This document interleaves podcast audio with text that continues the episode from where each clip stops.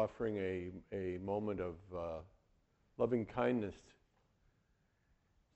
to Mac's wife, Suzanne, who is having a colon cancer operation in a week. So let's hold her in our heart.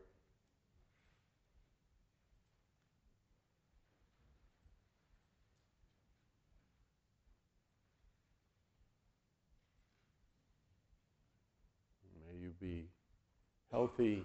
May you heal. May you be strong.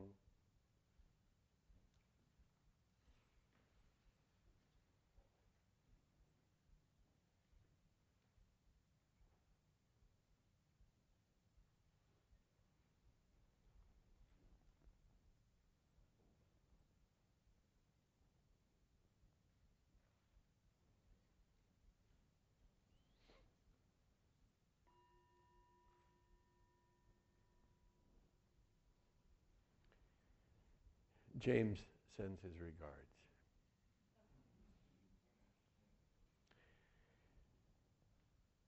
So this is the uh, anniversary of the 200th anniversary of the birth of Charles Darwin, and I do want to do a, a little tribute, but I also first want to uh, talk about our current situation in the world, because I know that's on people's minds.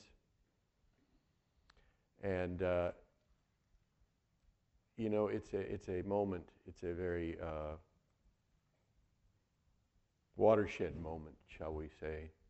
And I know a lot, of, there's a lot of people suffering, a lot of pain in the land and around the world. You could say it's apocalyptic times. And the, the word apocalypse is from the Greek and it means the lifting of the veil. Because it's at these times when we see clearly, when we're really forced to look.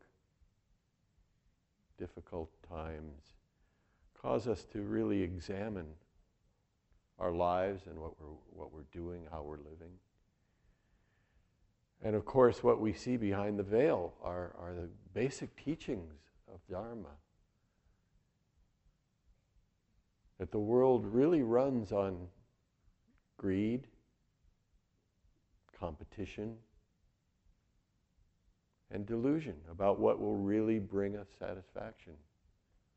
It's so clear. It's so clear now. It's a very powerful moment.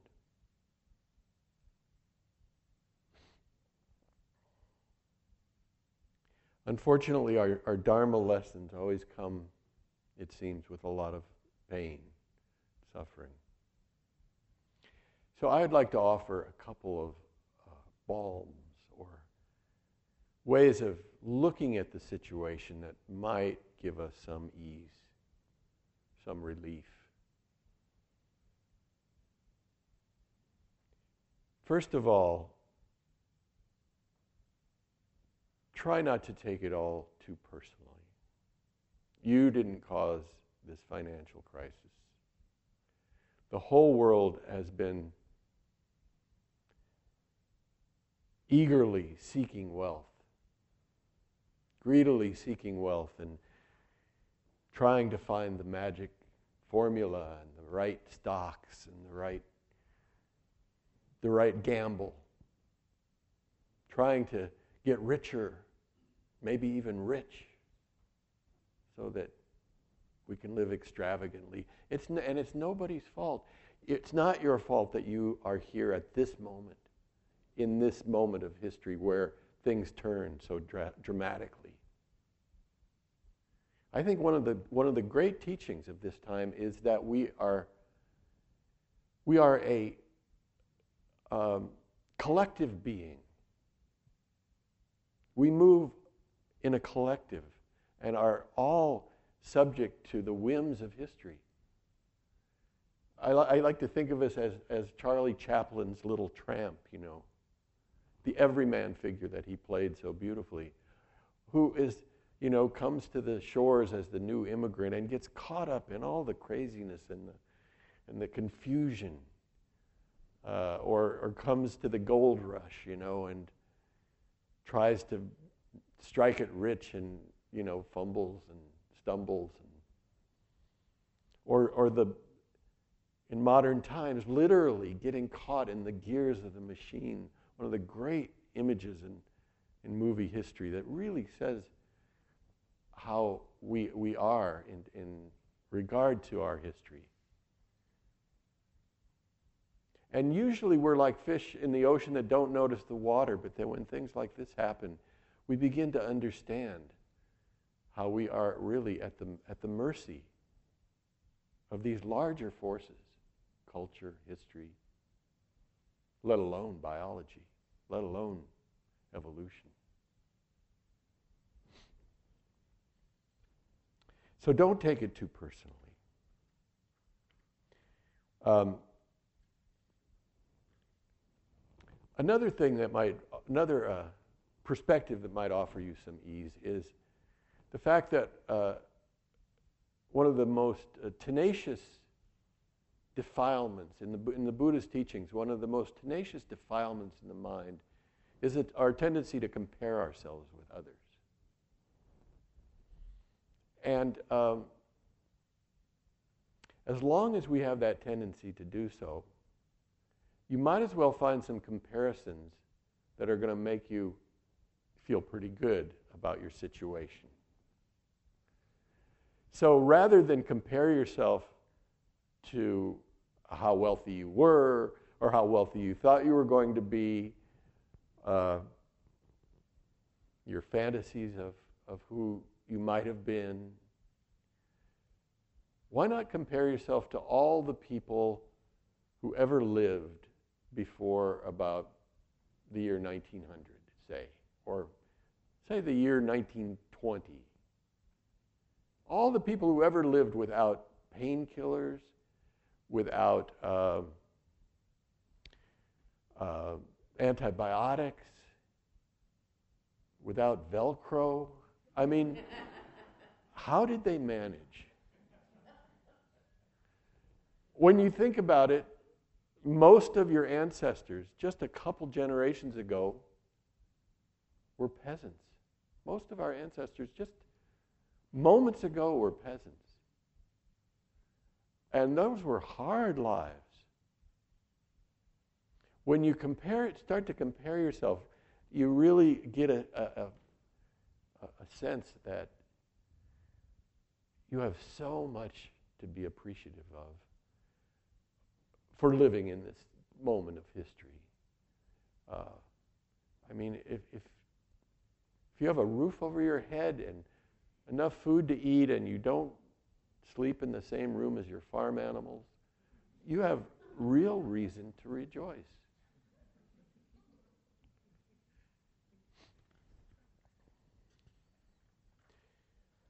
But as the veil is lifted, uh, other scenarios reveal themselves, and my sense, and I think there's a lot of us who feel this way, my sense is that this economic crisis is exactly what we need at exactly the right time, and that uh, it is a blessing in disguise.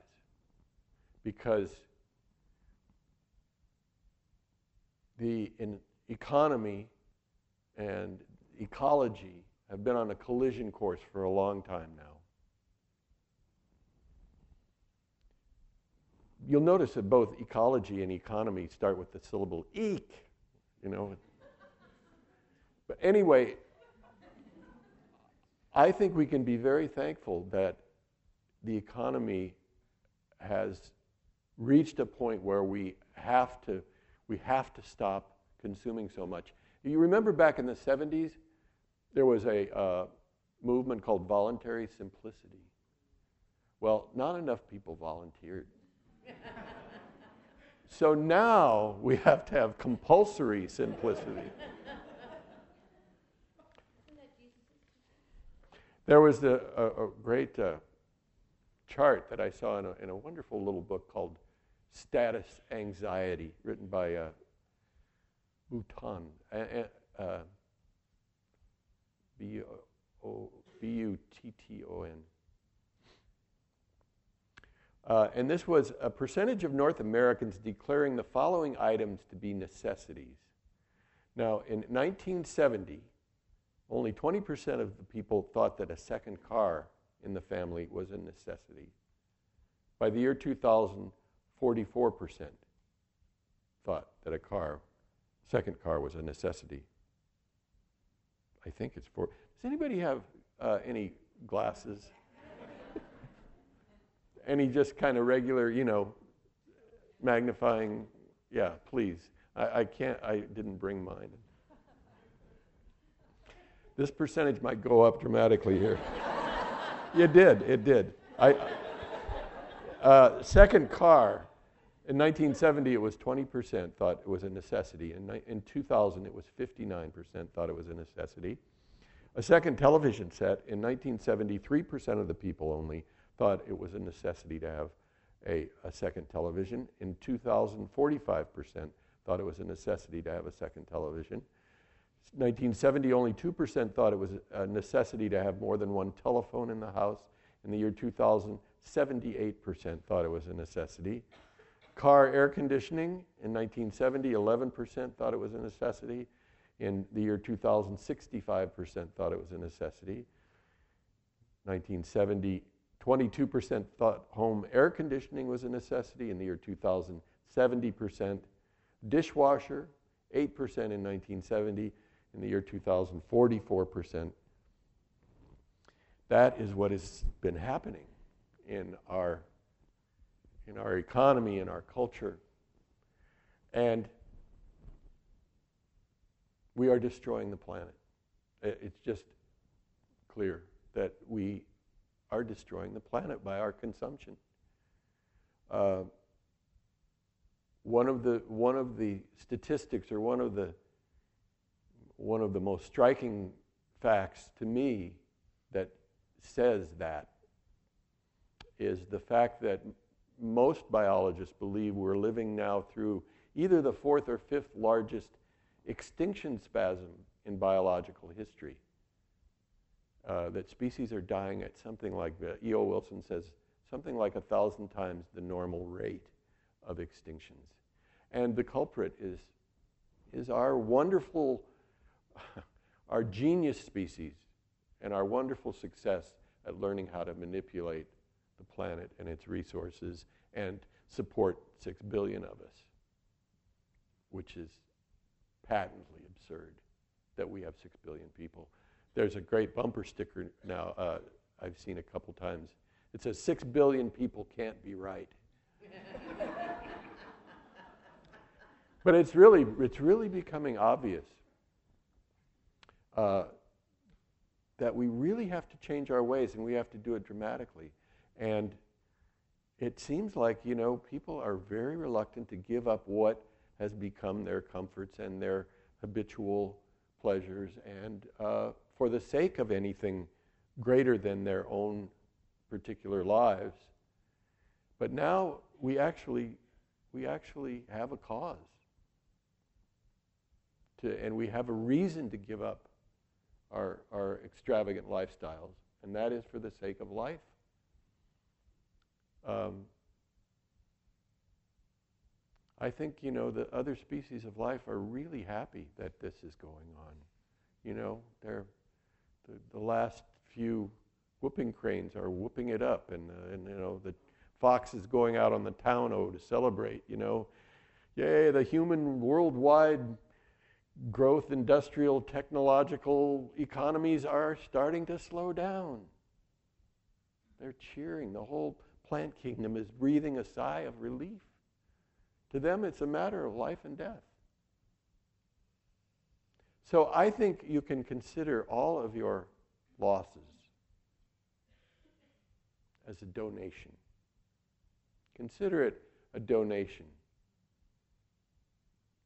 to the greater cause of the continuation of life on this planet. This strange, wonderful experiment of life and evolution, consciousness.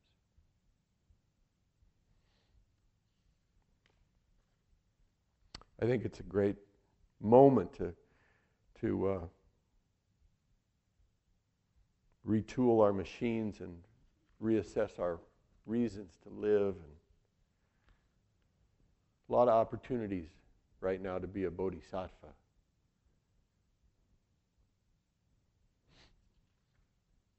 I have some suggestions uh, for the government, but I don't want to get in them, into them too much. Uh, but I, I, think, you know, Obama is uh, kind of trying to create another New Deal like the Roosevelt era New Deal. But I, would like to see a little bit more of a New Age New Deal. You know, I'd rather than pumping up the economy again, I'd like to see a kind of inspiration for everyone to slow down and everyone to try to really do with less and not, you know, get back on this train of consumption.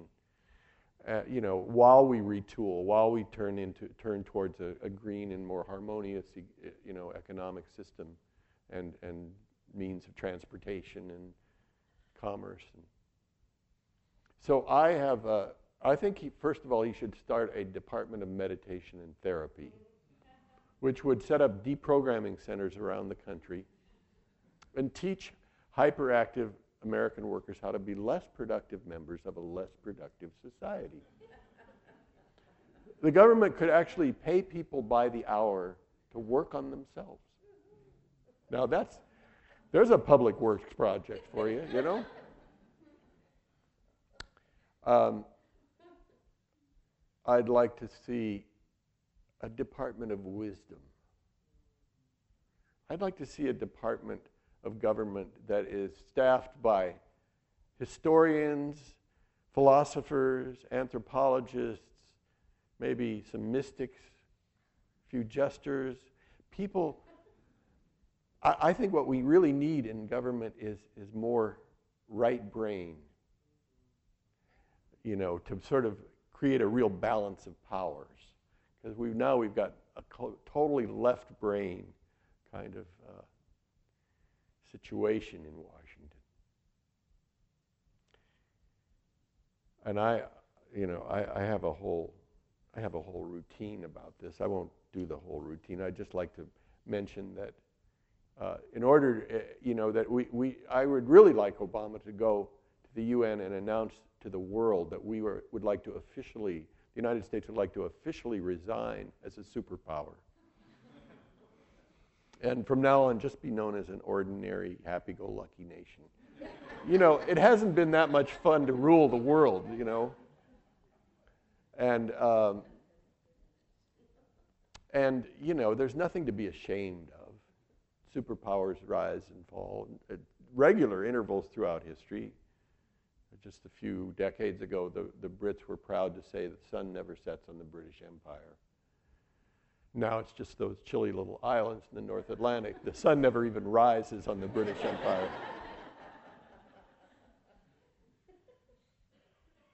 And there's, re- there's not necessarily, it's not necessarily anything we need to fear, this sort of, sort of decline. We can call it de- decline and slide. How about that? Instead of decline and fall, we don't want to feel scared about it. You know, the Roman Empire didn't decline in a day. It wasn't built in a day, it didn't decline in a day. And while it was declining, a lot of Roman citizens probably didn't even notice it was happening. And then a few centuries later, they started calling themselves Italians. They're doing fine today, you know. Besides, this could be the world's first intentional decline. And in order to keep our currency afloat as we make the transition from superpower to ordinary nation, what do we do best here in the United States? Better than anybody else on the planet? Entertain. We are the most, everybody loves American entertainment. So as we announce that we are resigning as a superpower, we simultaneously invite the rest of the world to come and visit and uh, witness this historic moment, the world's first intentional decline, and, and we opened up the entire country as a vast theme park called Formerly Great America. the downhill rides would be spectacular, wouldn't they? Oh, we laugh. We've got to laugh. You know, we've got to keep laughing.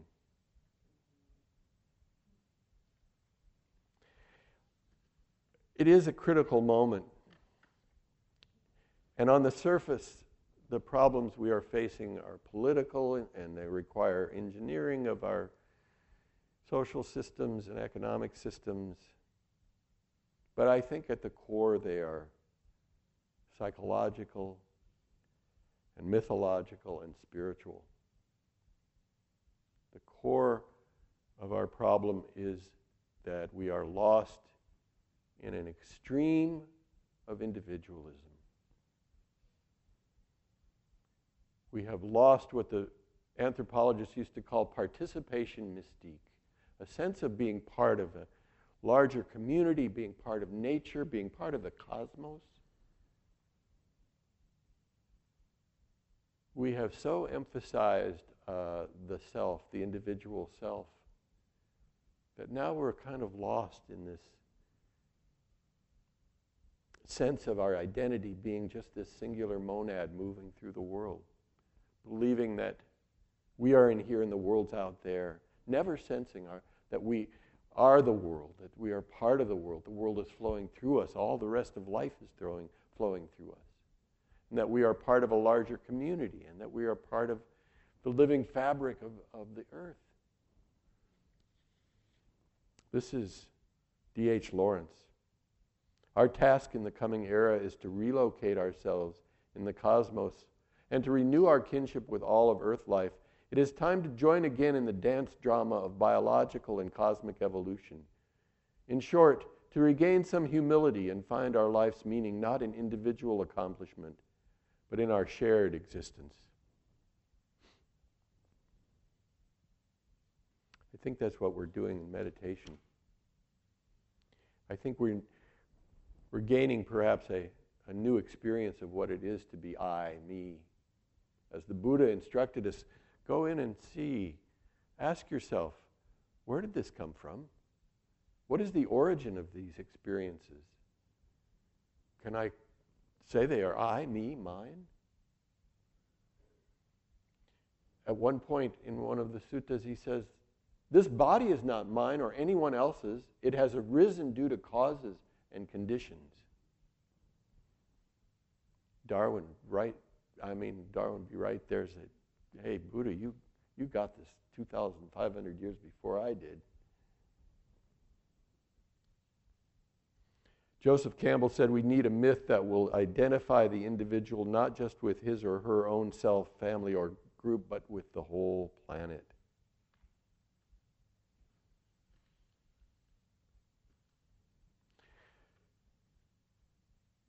So that brings me to Charles Darwin.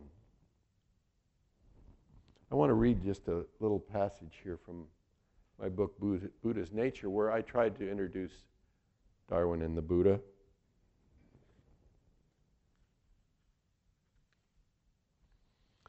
The aim of all great spiritual traditions is to offer us relief from the dramas of self and history, remind us that we are part of much grander projects than these. In that sense, I suggest that experience ourselves as part of biological evolution can be understood as a complete spiritual path. The fantastic story of evolving life and consciousness contains as many miracles as any Bible and as much majesty as any pantheon of divinities. The drama of Earth life's creative expression and the puzzle of where it might be leading can fill us with enough su- suspense and wonder to last at least, least a lifetime. And the idea that we are part of it, its unfolding can offer us meaning and purpose. Equally important, the difficulties, pain, and death inherent in all life can teach us about the fundamental conditions of our own. And if the spiritual has something to do with humility, then the scale of nature, from the uncountable number of cells in our brains to the vast number of galaxy clusters just now being discovered, will certainly serve the purpose. To know ourselves as emerging from earth life doesn't in any way deny our divinity. It only seems to deny our exclusive divinity. The sacred is not alive just in us, but, in every, but everywhere. Nature can serve as the text of our religion. The holy can be inscribed in the veins, can be seen inscribed in the veins of the leaves and in the vessels of our blood. Nature is the medium that nurtured our consciousness as well as our imagination, and therefore is the mother of all our realities, even the realm of the gods. In some way, I think the Buddha, in, in his beautiful mudra of touching the earth, when his last challenge from Mara before he became enlightened, Mara says, What right do you have to, to reach this stage of consciousness where you can really understand yourself, when you can take apart this phenomena of mind and body and understand yourself? What gives you the right? And the Buddha reaches down and touches the earth. The earth is his witness. I think of it as him touching the earth, saying, This is where this is where it all came from. Uh, the earth grew this body, the earth grew this consciousness.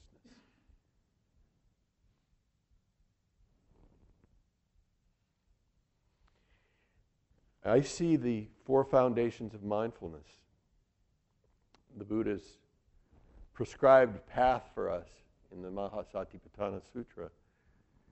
I see that those four foundations of mindfulness as being an evolutionary journey. The Buddha has us bring our mindfulness to the body and breath, basic aliveness, to the experience of pleasant, unpleasant, the, the, the sort of basic uh, triggers of our behavior,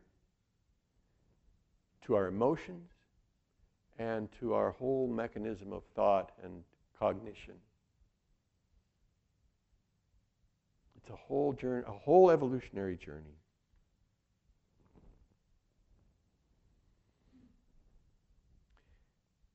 So let me quote from Charles. Let's bring Charles into the room. The last paragraph of The Origin of Species, on the origin of species. There is a simple grandeur in this view of life, with its powers of growth, assimilation, and reproduction. Being originally breathed into matter under one or a few forms, and while this, our planet has gone circling on, according to fixed laws, and land and water in a cycle of changes have gone on replacing each other, so that from so simple an origin, through the process of gradual selection of infinitesimal changes, endless forms, most beautiful and wonderful, have been evolved. Endless forms, so most beautiful and wonderful, have been evolved. It's a phenomenal teaching to believe in evolution if you could take it personally if you could actually grok that it is what created you. As I said during the meditation, I think the main teaching of biological evolution is that you are not your fault. You did not choose these bodies. You did not choose these brains. You did not choose this moment of, of consciousness, this moment of the evolution of consciousness. It is a given, it is something that you are born into. The Buddha's great leap, the Buddha's brilliance was to see that we inherit these instincts, we inherit these impulses, these, these structures, this, you know, these emotions. And if we, un- if we can step back and observe them with mindfulness, we can actually override them. We can have some freedom of choice in whether we allow our inherited condition to rule us. That was his brilliance, was that in the human condition, there is this possibility of freedom. Otherwise, we are complete slaves to evolution, to what we inherit. It's, a, it's, a, it's an amazing, it was an amazing leap of consciousness that the Buddha took. And he talked about how, you know, you can't unravel your karma. It just is so, it goes off in so many directions that, you know, all the causes and conditions through cosmic and biological evolution that bring you to this moment of experience, it's just, it's unknowable. It's just, you know, phenomenal numbers of causes and conditions. And Darwin started to unravel some of that karma and show us exactly that, you know, there was, uh, you know, these single celled beings that started to merge and combine with each other and became multi celled beings and started to grow appendages that could move them around and so they could survive more easily and, and, and you know, through these infinitesimal changes came to produce these beings. So, so this profusion of beings, beautiful and wonderful.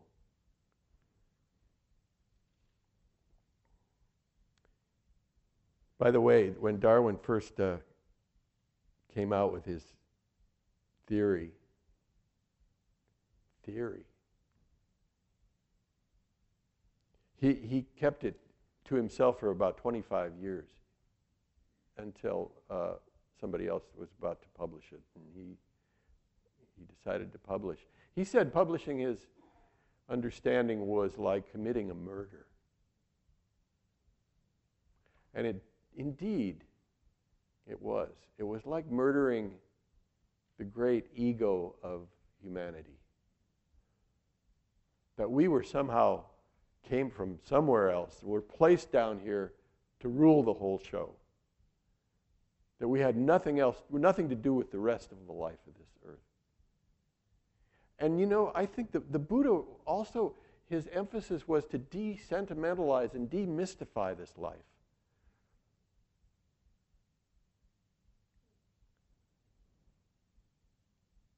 Uh, after hearing uh, of uh, Darwin's revelations 150 years ago in England,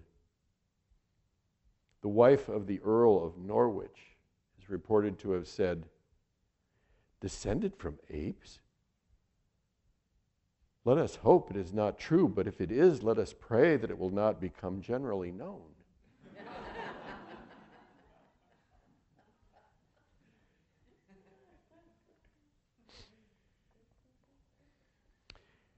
And in, in recent times, you know, there's a complete revolution going on in in the field of evolutionary biology and um, revealing how closely related we are to everything that lives.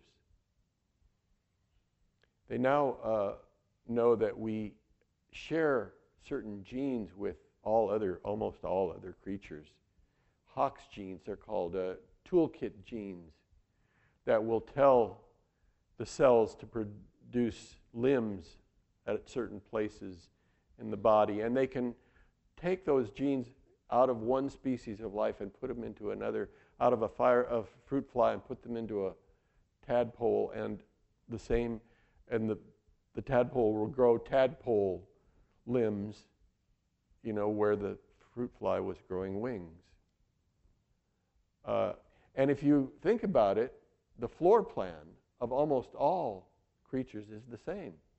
You've got a head on one end, an elongated body with limbs coming out at particular places, and a you know, waste disposable system at the other end. The senses all up around the head. You know what your senses are for? The better to eat with, my dear. To see the food, to see what wants to make you food, to hear it, I mean, does that, is that, that's so unromantic about, you know, we're coming up on Valentine's Day. I don't want to, you know, really bring you down and make it all seem cold and biological, but it seems to be the case. But I don't think it diminishes us. Again, I really, I find it so liberating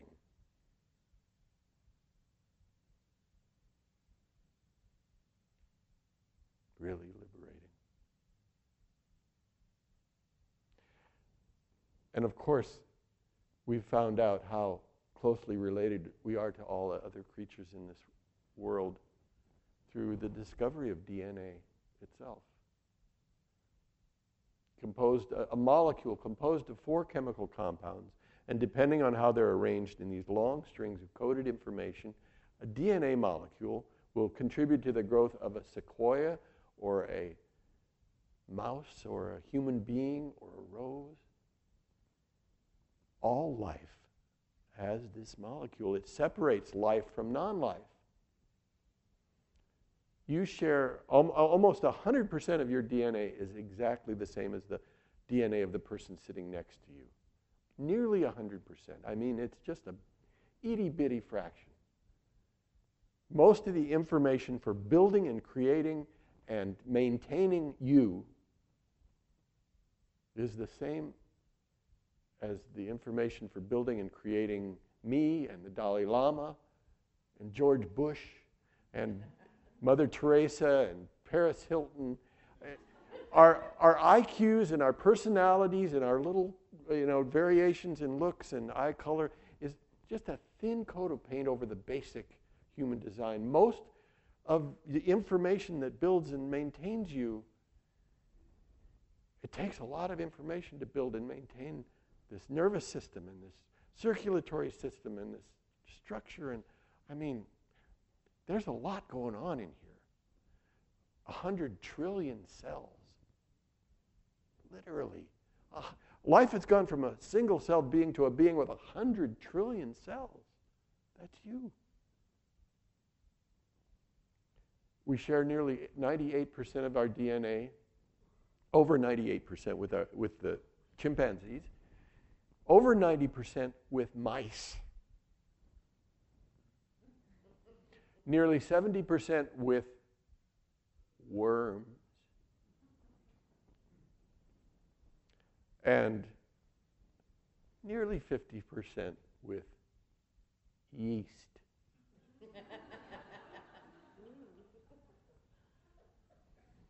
now, if you declare yourself divine, is not the slime also divine?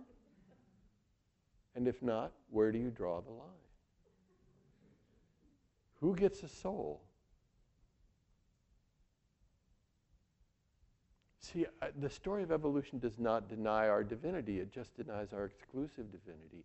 It actually unites us with everything that lives and makes us part of this phenomena, this process, this project, this, this glorious profusion of this mystery. It's really it's beautiful, beautiful.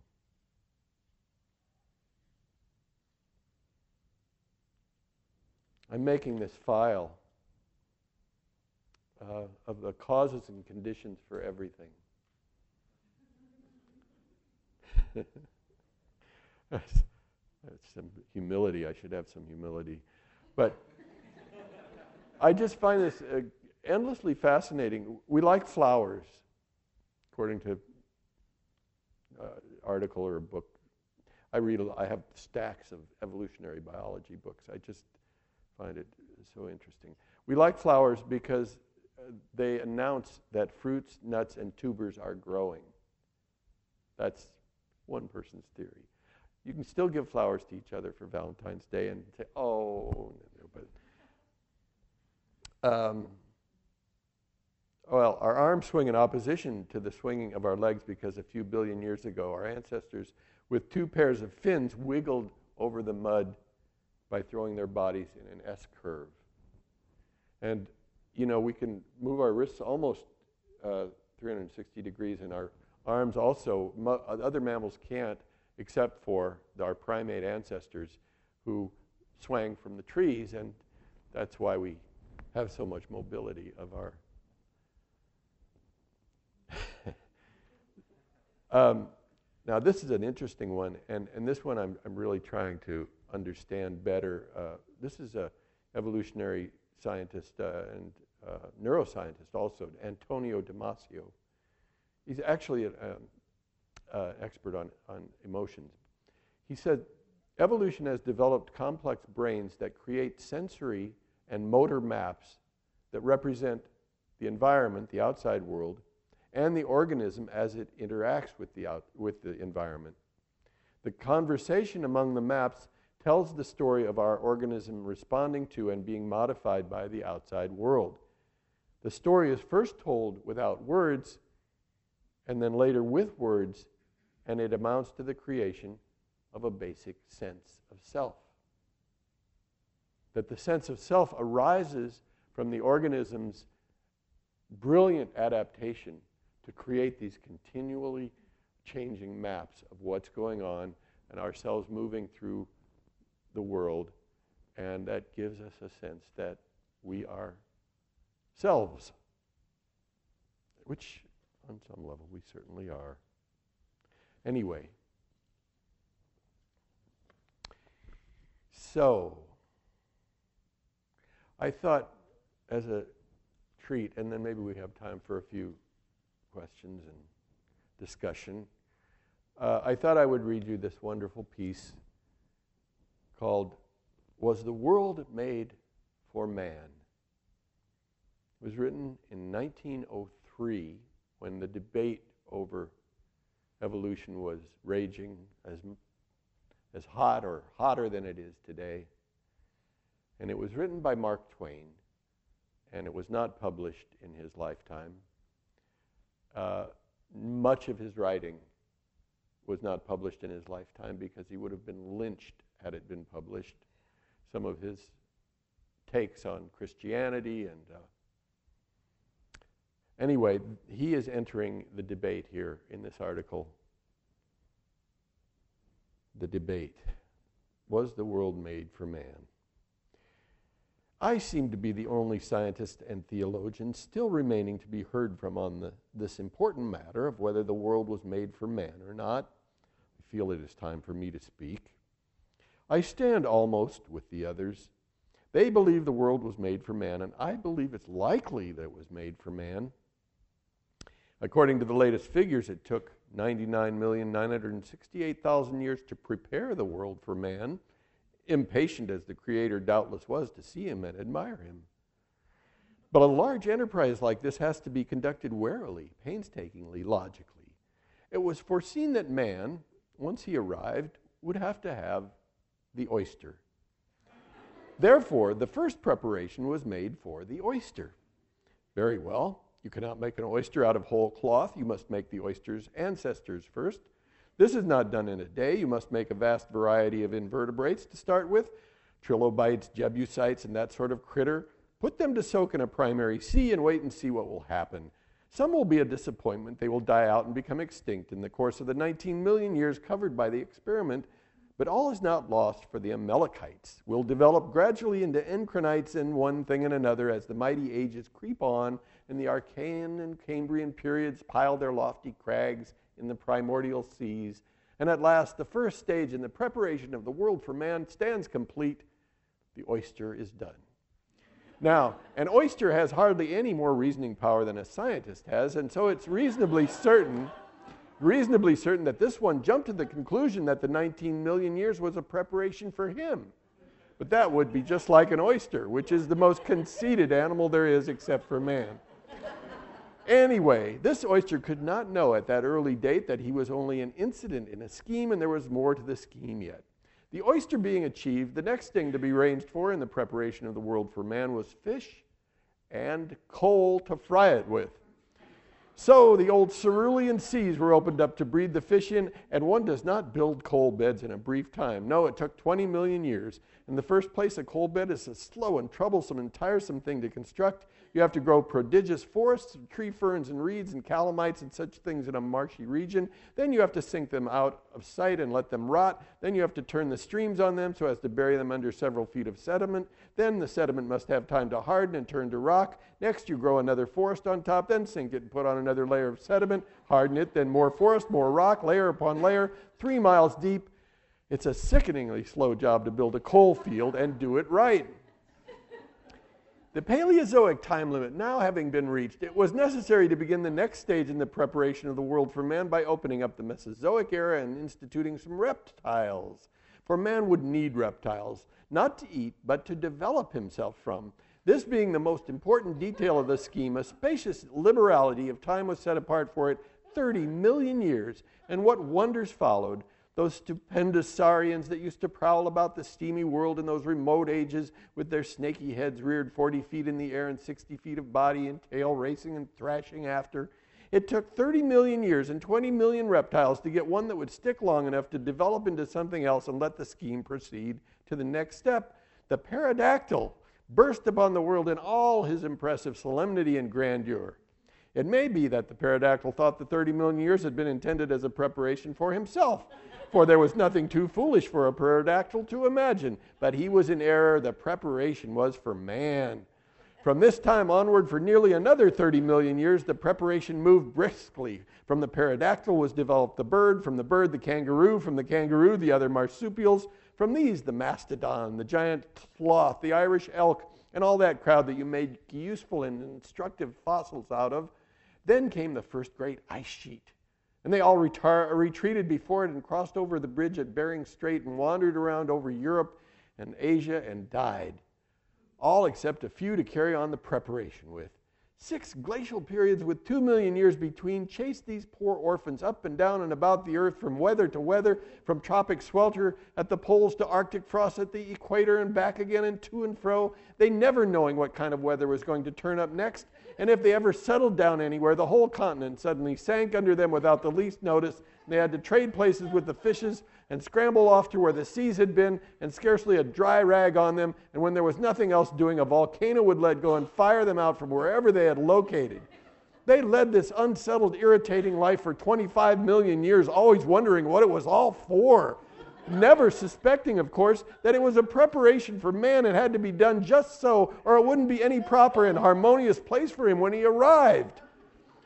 Then at last came the monkey, and anyone could see that man wasn't far off now. And in truth, that was so. The monkey went on developing for close upon five million years and then turned, to all appearances, into a man. Such is the history of it. Man has been here 32,000 years. That it took 100 million years to prepare the world for him is proof that that's what it was all for, I suppose. I don't know. If the Eiffel Tower were now representing the world's age, the skin of paint on the pinnacle knob at its summit would represent man's share of that age, and anyone would perceive that that skin of paint was what the tower was built for. I reckon. I don't know.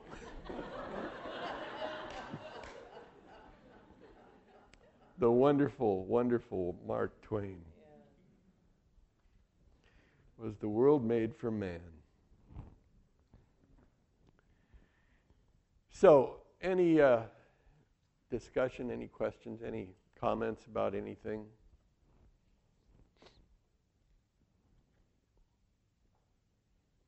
How many of you here believe that evolution happened?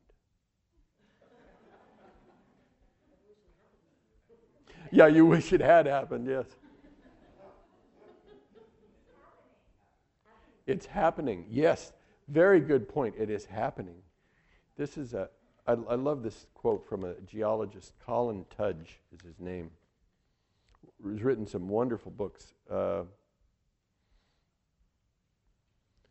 trying to remember the name of the book this comes from. It's he writes, I suggest that once you become aware of the idea of evolution, once you begin to feel that things change through time, then your perception of everything around you is enhanced. Another dimension is added to your view of the world, and that is the fourth dimension, time. You begin to perceive that an animal or a plant and the lineage to which it belongs and the planet itself are like a flame, not so much a thing as a performance always becoming, becoming something else, and that each of us and our species as a whole are part of the overall unfolding.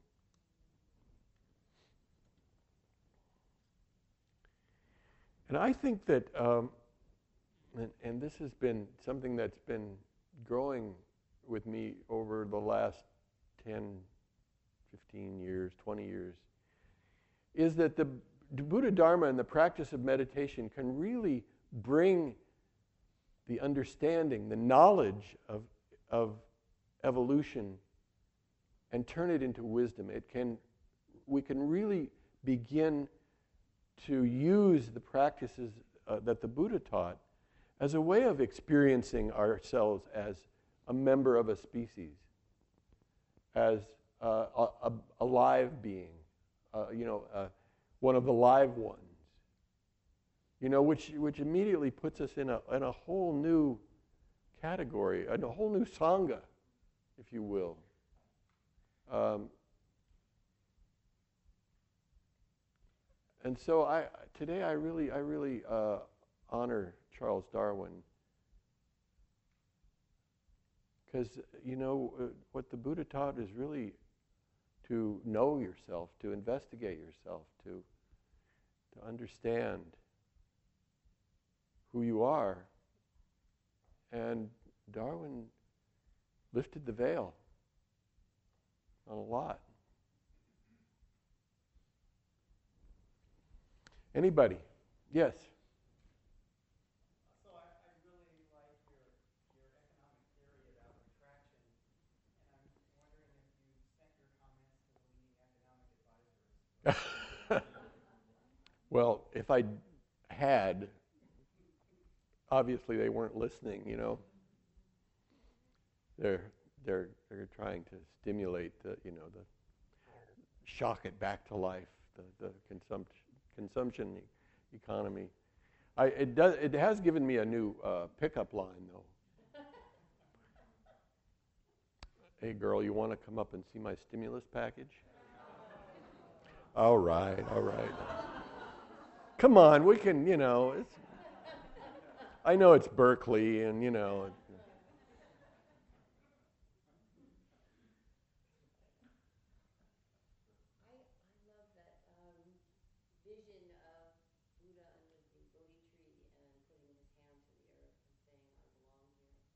Mm-hmm. And that's help, that helps me daily. I think of that actually.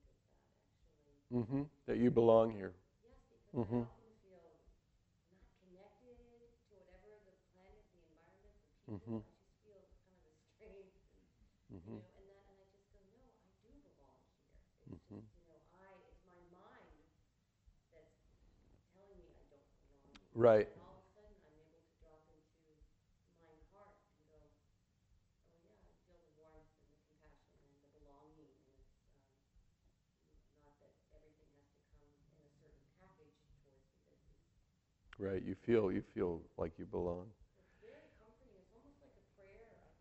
helps.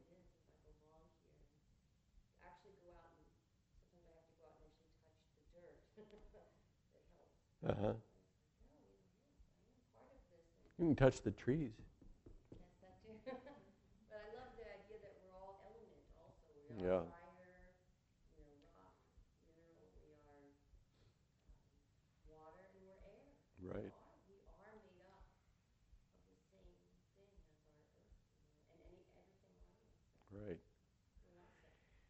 I think of the process as coming down from the psychological into the biological identity.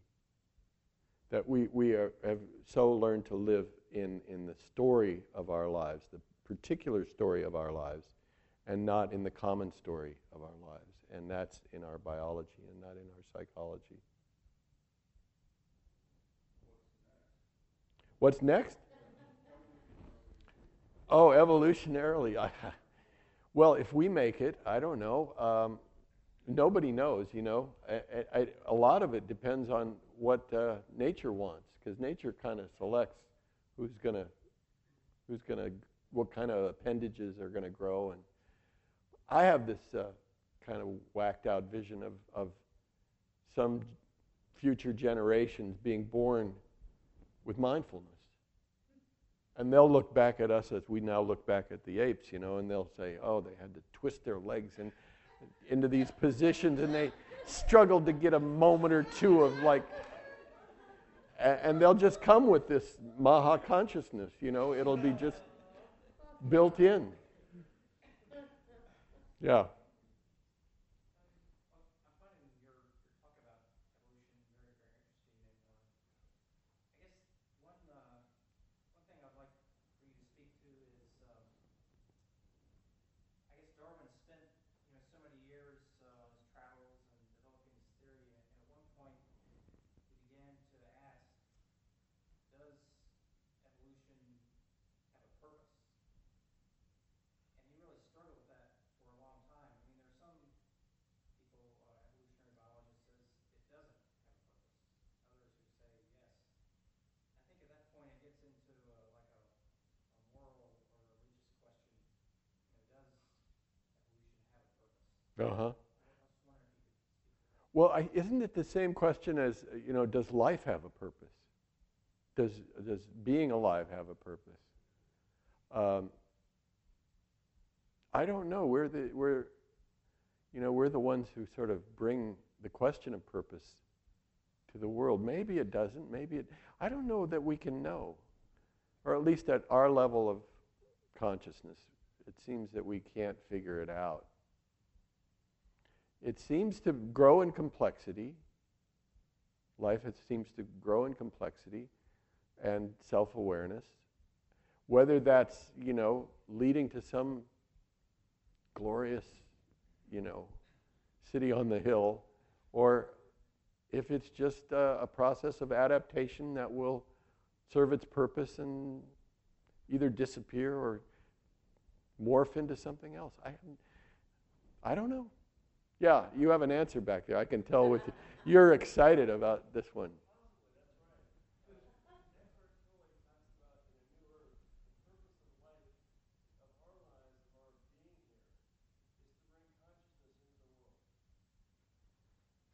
Okay.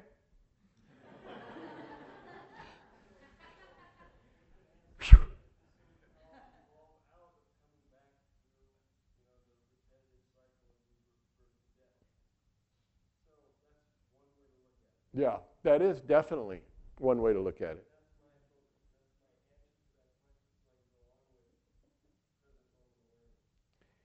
But wait a second. Now, so you're you're you're saying that your purpose is to get off the wheel?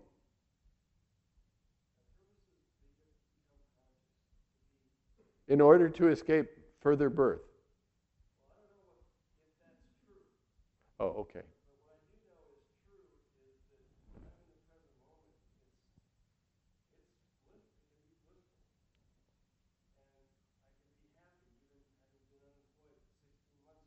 Uh huh. Uh huh. Beautiful.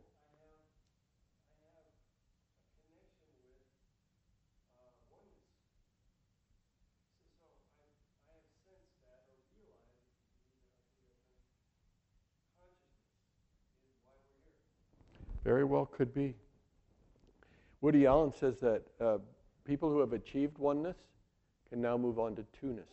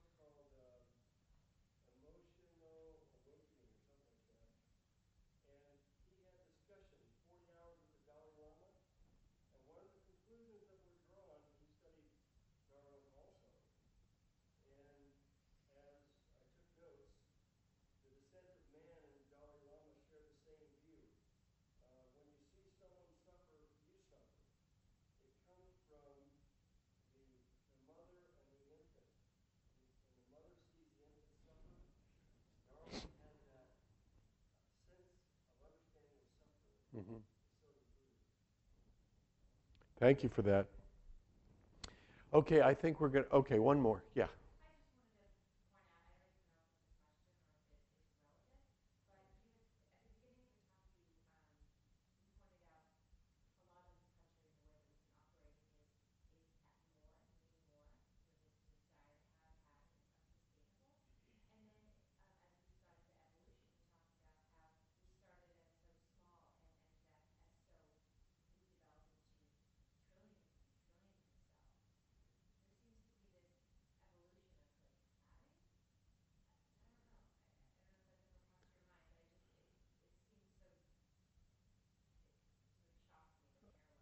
Uh huh. I think it's apples and oranges.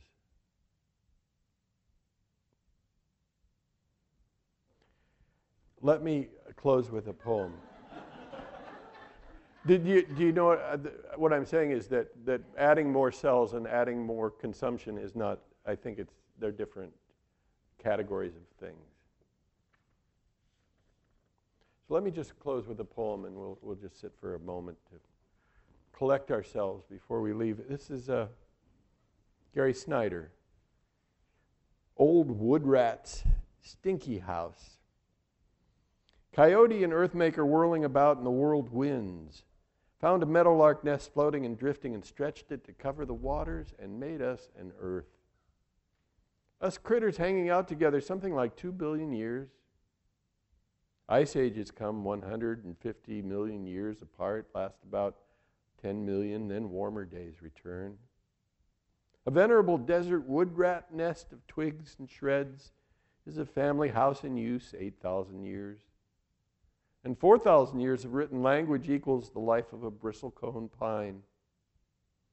A spoken language works for five centuries or so, lifespan of a Douglas fir. Big floods, big fires every couple hundred years. The human life lasts 80, a generation 20. Hot summers every 8 or 10, four seasons every year. 28 days for the moon, day and night, the 24 hours. A song might last four minutes, and a breath is a breath. Coyote says, You people should stay put here. Learn your place, do good things. Me, I'm traveling on.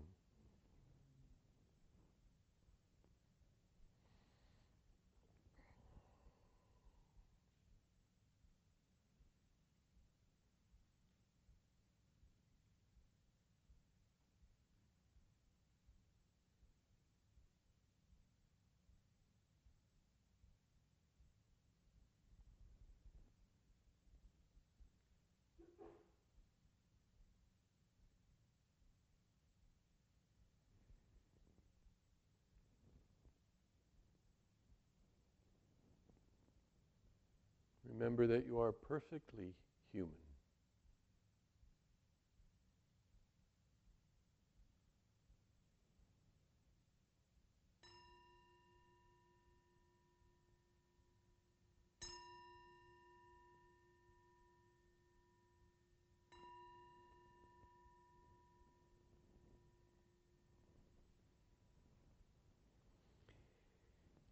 Thank you all for being here to, tonight. Happy birthday to Charlie. Uh, there are books and CDs and things back there. If you, want me to sign them, I'll be happy to do so. And I'll see you on the path somewhere.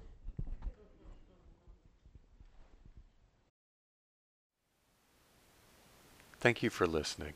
To learn how you can support the teachers and Dharma Seed, please visit dharmaseed.org slash donate.